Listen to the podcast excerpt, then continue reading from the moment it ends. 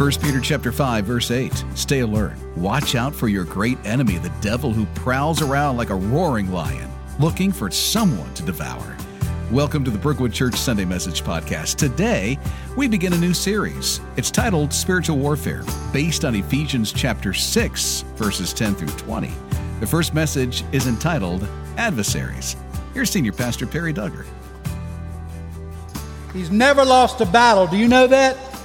That includes the battle for your life. He never will. Today we, yes, go ahead. I. Okay. We need to remember that, don't we? Especially in the hard days, the discouraging days. Today I begin a new series called Spiritual Warfare. Oh, oh yeah. Somebody, I like that. Who is that? Come on, come on. You come up here with me. I'm going to tell you. Um, today's message is entitled Adversaries, and I'll point out several of the prime adversaries against our lives. Take out your program if you haven't already. You see the theme verse, which is part of 1 Peter 5 8. Stay alert. Watch out for your great enemy, the devil. I'm not sure in our culture and our society that we're convinced that Satan is seriously our great enemy. Are you? You are, they know it in India. I don't know that they know it in America. We name teams after demons and devils, and we play around with it. But Satan's serious. He's the enemy of our soul. He wars against our eternity. And the Bible takes him very seriously. The word devil, Greek diabolos, appears 33 times in the New International Translation. Some different translations use different, don't use devil, describe him, and other things. But in the NIV, 33 times. And the name devil literally means, do you know? Anybody know?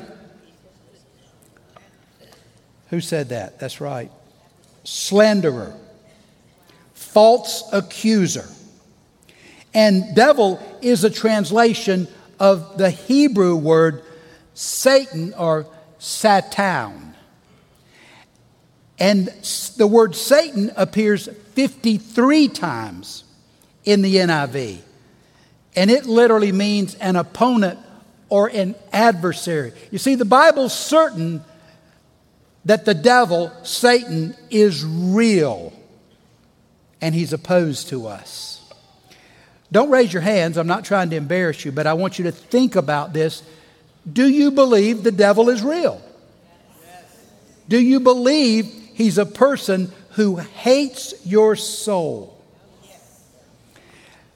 In 2009, I couldn't find a more recent survey, but one in, from 2009 by George Barna surveyed 1,871 self identified Christians. And he reported that 40% of that 1,800 strongly agreed. 19% agreed somewhat. So we're up to 59% who had a positive affirmation of this statement Satan is not a living being, but he's a symbol of evil. Almost 60%. And we wonder why people are not serious about these issues. Now, we see evidence that our culture doesn't believe in the threat that Satan or demons are. But the prevalence of Satan in TV and movies, I mean, Lucifer, and they've got some good looking guy in there. Music videos, that's become very popular to have some diabolical, and that means of the devil, some diabolical music video. But these, these media versions. Oh, yeah, recently Disney's about to release an animation about a child of Satan.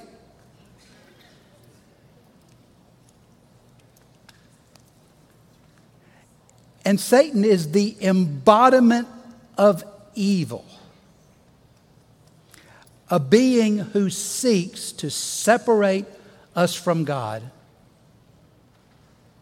for entertainment. For entertainment. According to the Bible, which is a very different version, well, let me come back to that. I'm not through with that. Remember, I've been gone a while.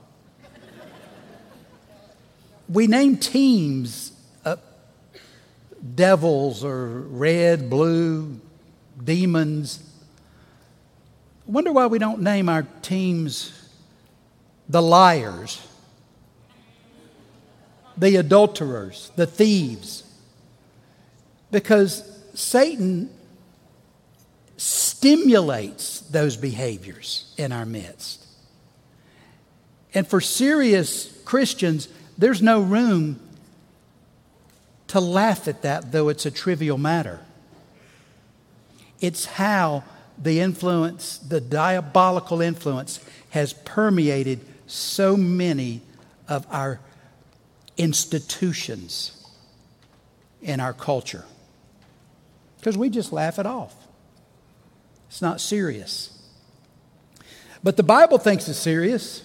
According to the Bible, Satan was created as a spirit being to serve God. Colossians 1:16. He rebelled against God and he was banished out of heaven. Luke 10:18. Isaiah chapter 14, Ezekiel chapter 28, 1 Timothy chapter 3. And the devil controls this world. Do you believe that? Through demons, fallen angels, John 12, 1 John 5. And demons are mentioned in the scripture 86 times. So if the scripture's true, then Satan and demons are real. He attacks Christians through temptation, persecution, discouragement. And then you see, when they sin or fail, fall into his trap, swallow his lure, then he accuses them to God. Job chapter 1, Revelation chapter 12. Satan lies to create mistrust and division between God and people. In fact, John 8 says that he hates truth. There's no truth in him. He's a liar and the father of lies. Satan opposes us in several specific ways. Ephesians 2 points it out. Turn there. In this Bible available at Brookwood, it's um, page 942. Ephesians chapter 2. Well, I'll read it from up here because I like this translation, the contemporary English. In the past, you were dead, speaking to unbelievers, because you sinned and fought against God. You followed the ways of this world. There's the first adversary, the world. And obeyed the devil. There's the second. He rules the world, and his spirit has power over everyone who doesn't obey God. You realize that? Whenever you choose to disobey God, you've fallen under the devil's influence. Once we were also ruled by the selfish desires of our bodies and minds. That's the flesh. We had made God angry and we were going to be punished like everyone else. Now, Satan uses these same strategies that he used on unbelievers to deter believers' spiritual growth, to weaken our faith, to damage our relationship with God by luring us away from God and into sin. So I'll point out the adversaries. They can be summarized into these three the world, the flesh, and the devil. There's not one passage that describes it that way other than this Ephesians passage I just read. But Satan used these same schemes against Jesus that he uses against us today. Look at Hebrews chapter 4, verse 15. You know this passage. This high priest of ours understands our weaknesses, for he faced all the same testings we do, yet he did not sin. Doesn't mean he faced every single specific temptation you endure, but it means he faced the same types, the same broad categories the world, the flesh, the devil. Satan tempted Jesus, our fully human Savior, when he was extremely weak. Turn to Matthew chapter 4. We'll spend most of our time in Matthew 4 today which is the temptation of Jesus. It's found in Matthew 4, it's also found in Luke 4, but we'll use Matthew. It's on page 773, verse 1. Then Jesus was led by the Spirit into the wilderness. So I want you to see this. God led his son into the wilderness. God intended his son to face this temptation. Everybody tracking? To be tempted. To be tempted there by the devil. Who led him there?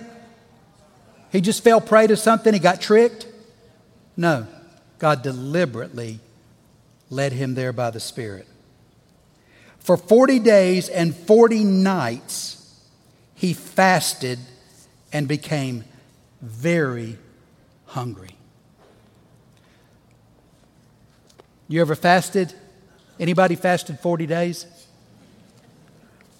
I have a friend that did. He, he did drink juices during that time.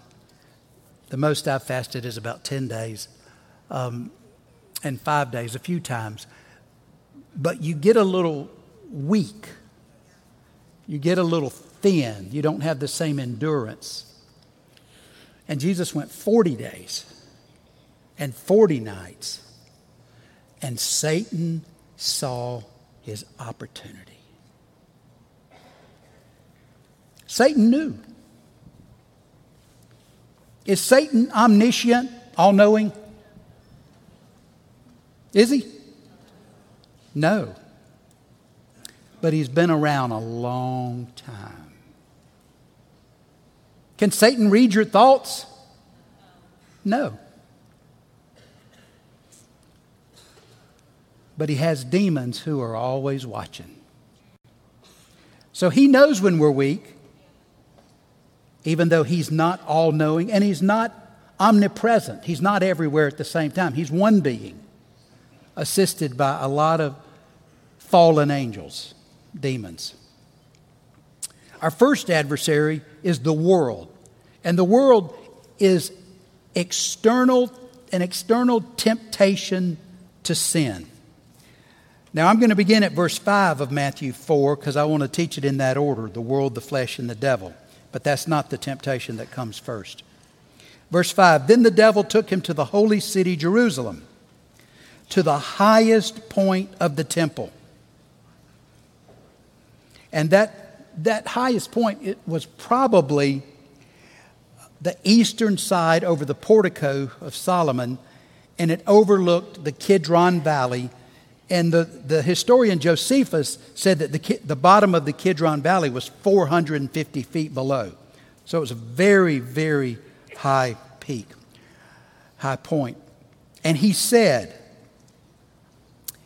If you are the Son of God, jump off.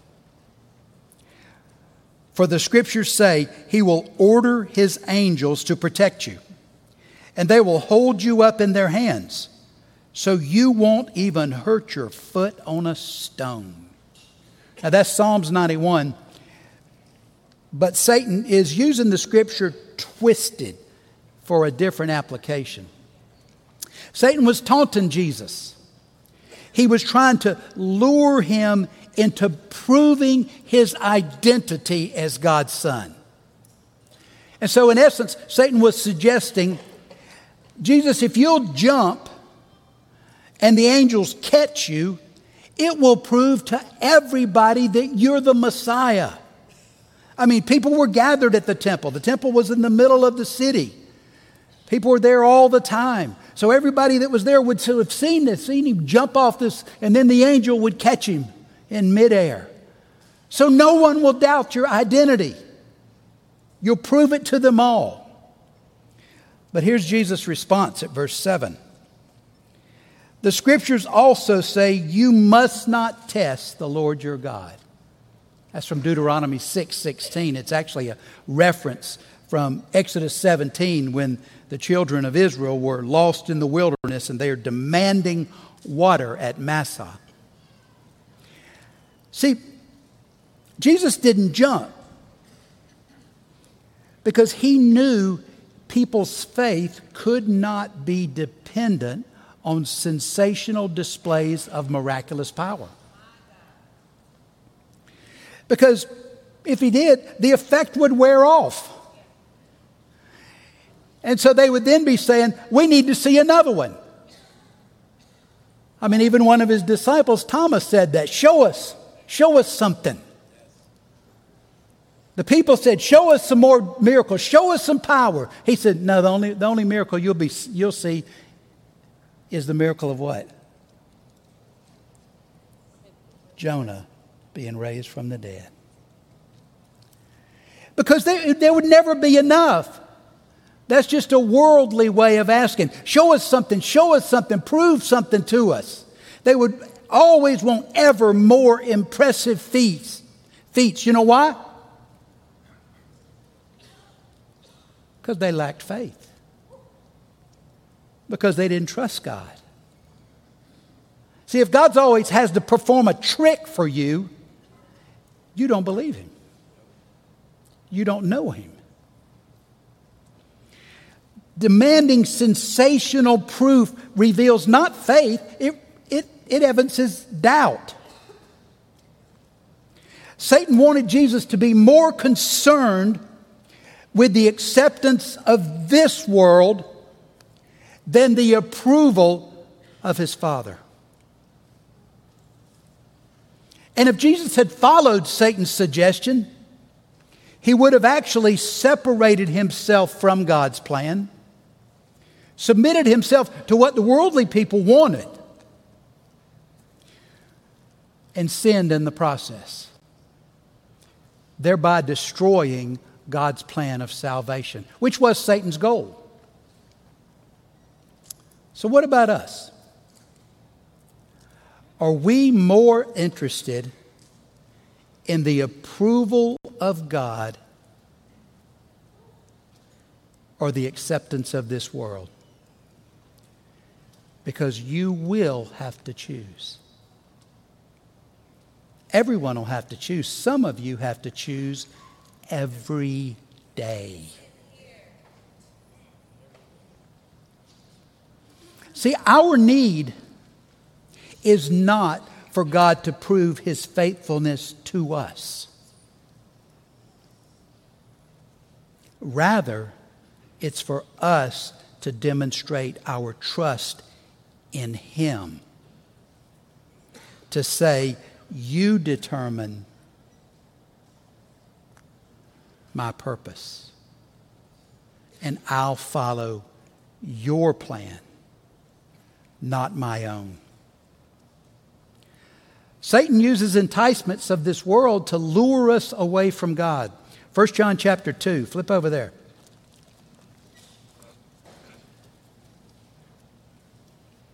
Page 984.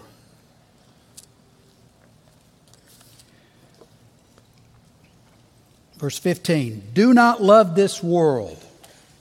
Well, what is the world?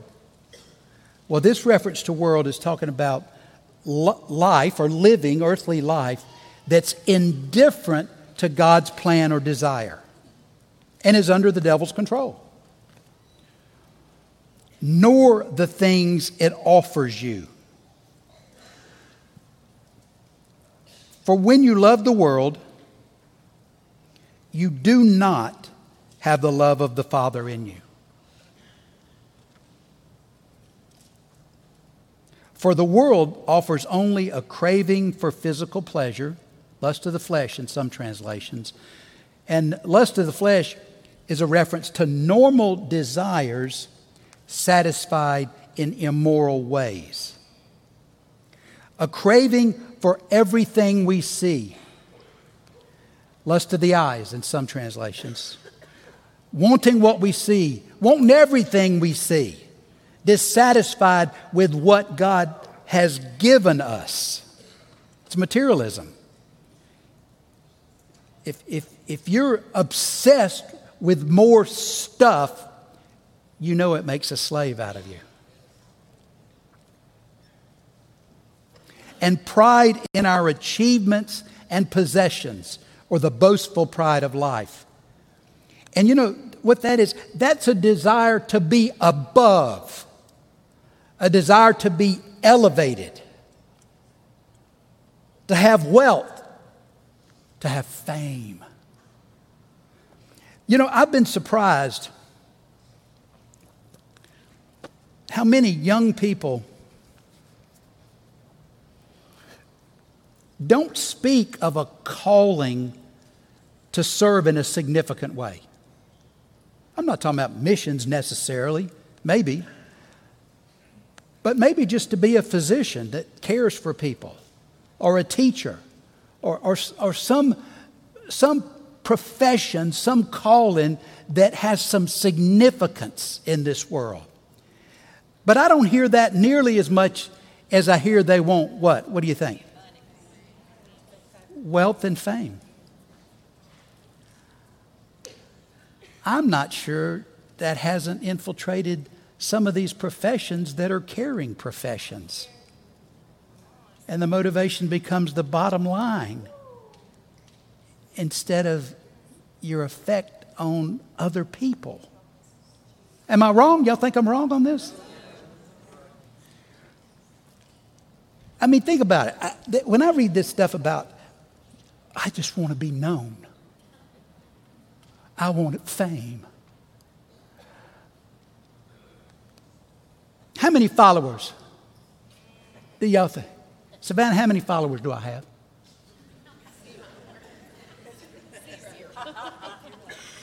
Y'all know? How many? Barbara, how many followers do I have? How many you think? You got to answer loud. I don't have any followers. I have no followers. So I guess I'm nobody. I've got no followers. I need to make some TikToks or some, or, you know, I need to style. But I don't know. I don't know if I can. Because you know what? I asked Leanne, I asked Leanne this. I said, I said, do you think I have style? You know what she said? She laughed. I said, Well, am I neat? She said, Yeah, you're neat. But I don't have any style, and even though I know how to raise my heel. But, but there could not be a worse goal in life than fame. There could not be a worse goal in life than money or fame. They're kind of connected. Love of money.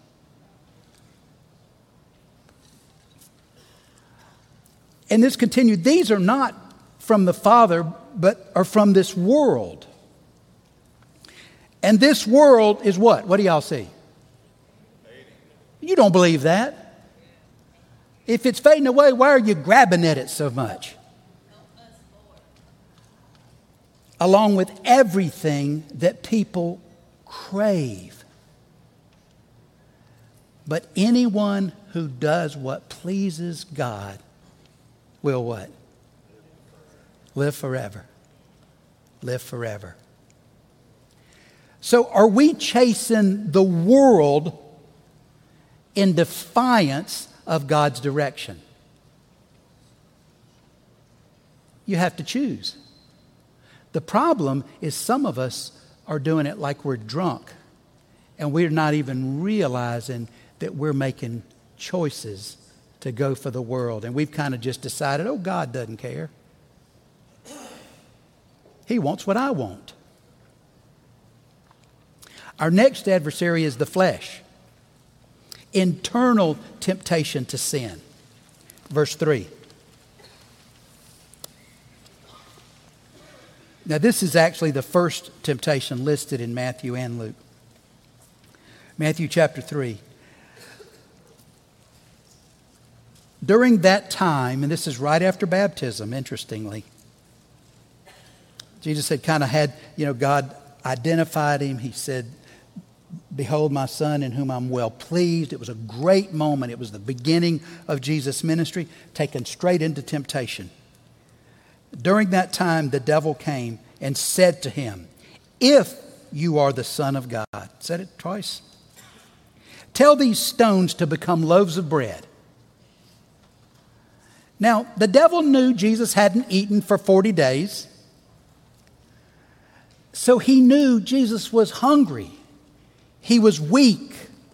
And so he's suggesting that Jesus use his power, if he has any, if he's the Son of God, he's mocking him, to produce bread. Jesus' hunger was a normal physical appetite of his body. Don't, don't minimize that Jesus was fully human. It was, a, it was an appetite of his flesh, his, his body.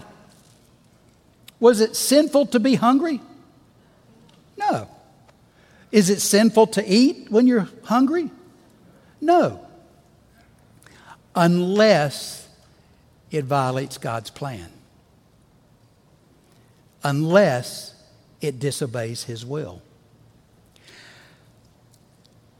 See, Satan wanted Jesus to act independently of God. He wants us to. Actually, in defiance of Him. To satisfy His very real, even extreme hunger. Verse 4 But Jesus told him, No. The scriptures say people do not live by bread alone, but by every word that comes from the mouth of God. That's Deuteronomy 8 3.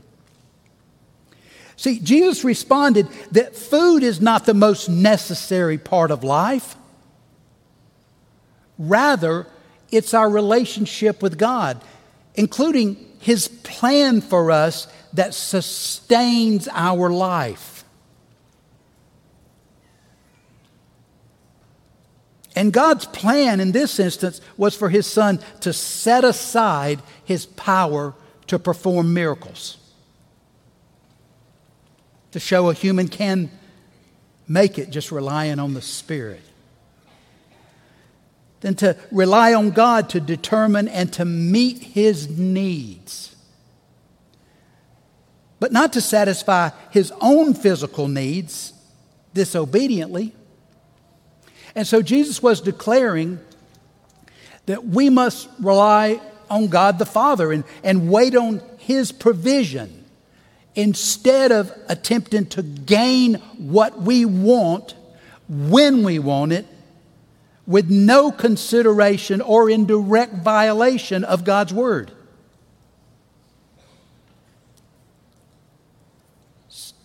You think Satan knows the weaknesses of our flesh? even about us individually and specifically. He knows our physical. Part of the flesh is mental also. Your, your mind is, is fleshly.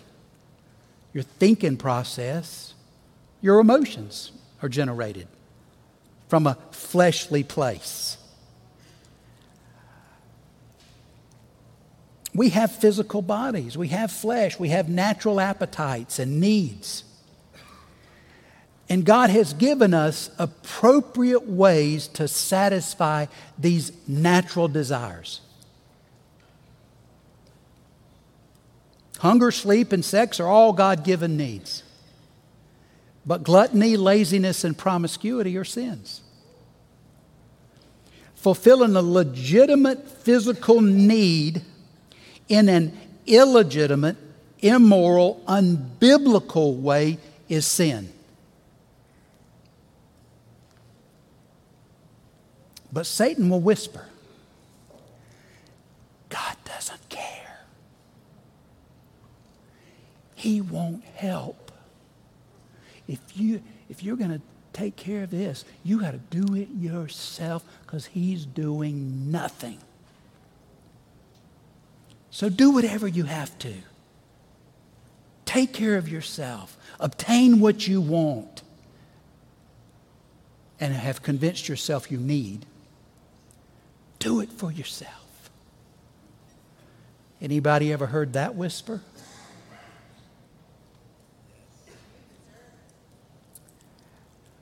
It can sound like this Well, God hasn't given me a Christian spouse, so I'll just take the one that's available to me. Now, I know none of you have ever done that. But if any of you know someone that, that has done that, let me see some hands. Y'all are scared to raise your hands. It doesn't work out well. But boy, there comes a moment I just need I just need someone. I got to have someone. I need someone. And you get the wrong one. And I'm going to tell you what. Sleeping in your bed by yourself feels a whole lot better than sleeping in the bed with But oh, I got to have it. I'll just be, I, oh, I'll be whole. I'll be, I'll have everything I need if I just do this. And yet, some of you have lived through agony by taking a step that God didn't intend, but you couldn't trust Him enough to wait. If we live by faith in God, trusting Him, obeying His word, following His Spirit, we'll never lack for anything needful. I mean, that's what Philippians 4:19 says. That's what the Great Commission says in Matthew chapter 6 Seek first His kingdom, and all these things will be given to you. You think that's true? Yes. You think God's really going to give you everything you need? Yes. You think He knows what you need? Yes. Y'all be careful saying that. Because some of y'all are doing some grabbing. I'm going to get my own. Do you trust that God knows and will provide what is best for you in His time? But now, think, I want you to understand what you're saying. See, we've made some assumptions that God's word can't be true in our culture. We have an assumption in our culture that two unmarried people that are dating are having sex over a time or two. It's not true. God can give you what's best, but you have to decide if you want what's best from Him or whether you're going to do some grabbing on your own. But it'll separate you from God. Our third adversary, the one who uses other adversaries to tempt us, is the devil, and that's supernatural temptation to sin. Matthew chapter 4, verse 8.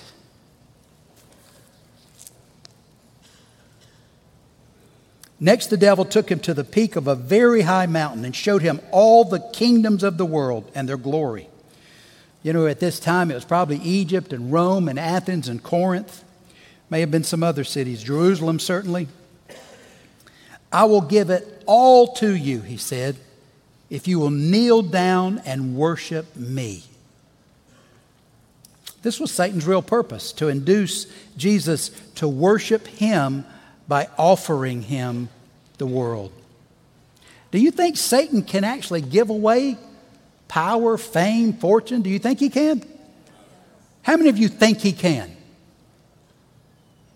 How many of you think he can't? Y'all act scared. How many of you are scared to say? I want you to think about this carefully.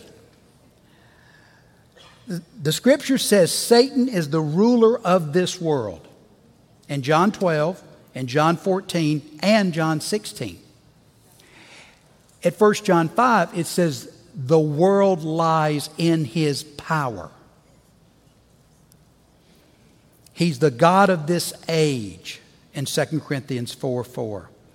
Now, is that true or not true?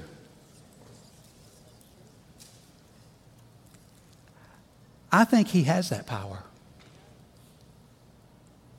You know, I see, I've been, I've been again, surprised at how many of these music videos are using this satanic theme, an evil theme. Well, are, are these musicians and vocalists, are they actually dealing with the devil? Maybe. Maybe. Because the devil's real. See, we, we, are, we make a mistake if we decide, oh, he's not real. He's real. Has he captured their souls? Maybe. Maybe. You know, I, am surprised at some of the things I see. Kanye's singing for Jesus one time, and then he's doing this devil thing another time. So, who are you worshiping? Can he bestow fame and fortune and wealth? There's certainly some indications he can from the scripture. There's certainly some indications he can. Well, did Jesus have a divine right to rule over the world? Did he? Well, when was he supposed to do that? When? What'd you say? When he returns. Jesus was already granted that he would rule over the world and every knee would bow and every tongue would confess. But it would happen in the future at the second coming. But what Satan was saying is, why would you wait? Have it all right now. Because Jesus knew it was going to be far in the far distant future. And before he arrived there, there would be some tremendous, agonizing suffering. But Jesus' response Get out of here, Satan.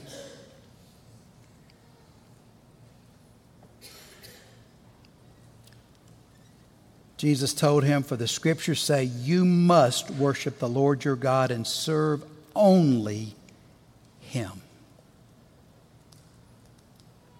And again, that's another reference to Israelites testing in the wilderness.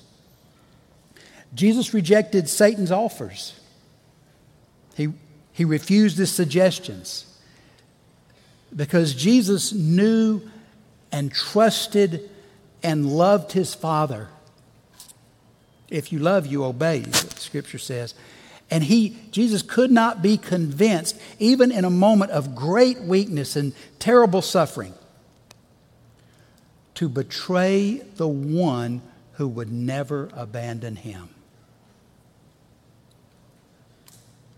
All of Satan's temptations of Jesus and of us are to, they were to weaken Jesus' trust of his Father by provoking him to question whether God really loved or cared for him. You ever had God, you ever had the, Satan or the devil or a demon cause you to question God's love or concern about you? He tempts us in the same ways. He suggests God doesn't care about our difficult situations, our serious problems, our broken relationships, our pain, our loneliness, our suffering, our illness.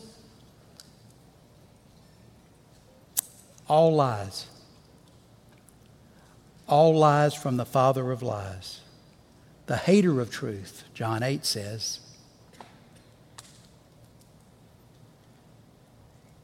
The hater of God, the despiser of us, who has promised to meet our needs, never forsake us, never abandon us, never leave us. Hebrews 13 5. He hasn't promised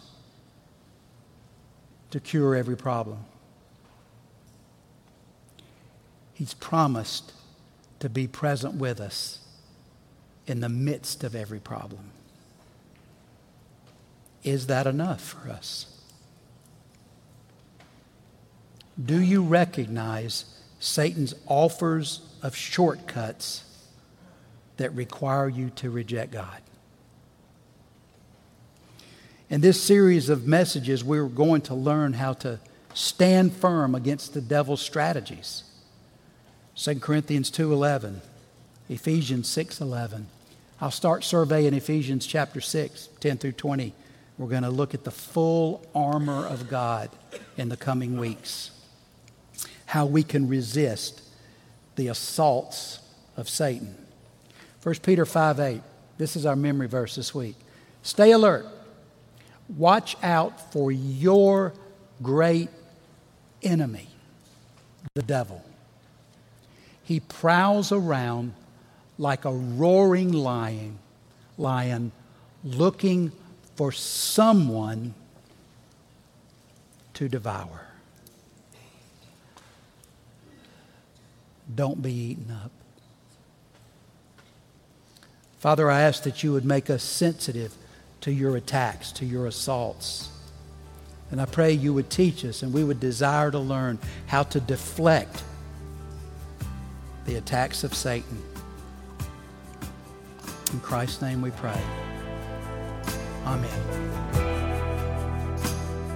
Thanks for joining us for this week's podcast. One way to strengthen inner resolve is to practice the spiritual discipline of fasting. Fasting can be defined as going without or abstaining from something to which you're most attached to for the purpose of cultivating a greater dependence on God. What are you most attached to other than God? Could be food or social media, shopping, work, sports, Netflix, needing to control conversations, anything that pulls you away from an ongoing connection to God. Identify one thing you cling to most when you feel empty or restless. Refrain from that this week, allowing space to listen to the voice of Jesus. At Brookwood, we want to help you pursue a relationship with Jesus so that you can experience a transformed life. And one way you can do this is by getting connected at Brookwood. Email us connections at brookwoodchurch.org or call 864 688 8326 to speak to someone on our connections team. Thanks for listening and have a great week.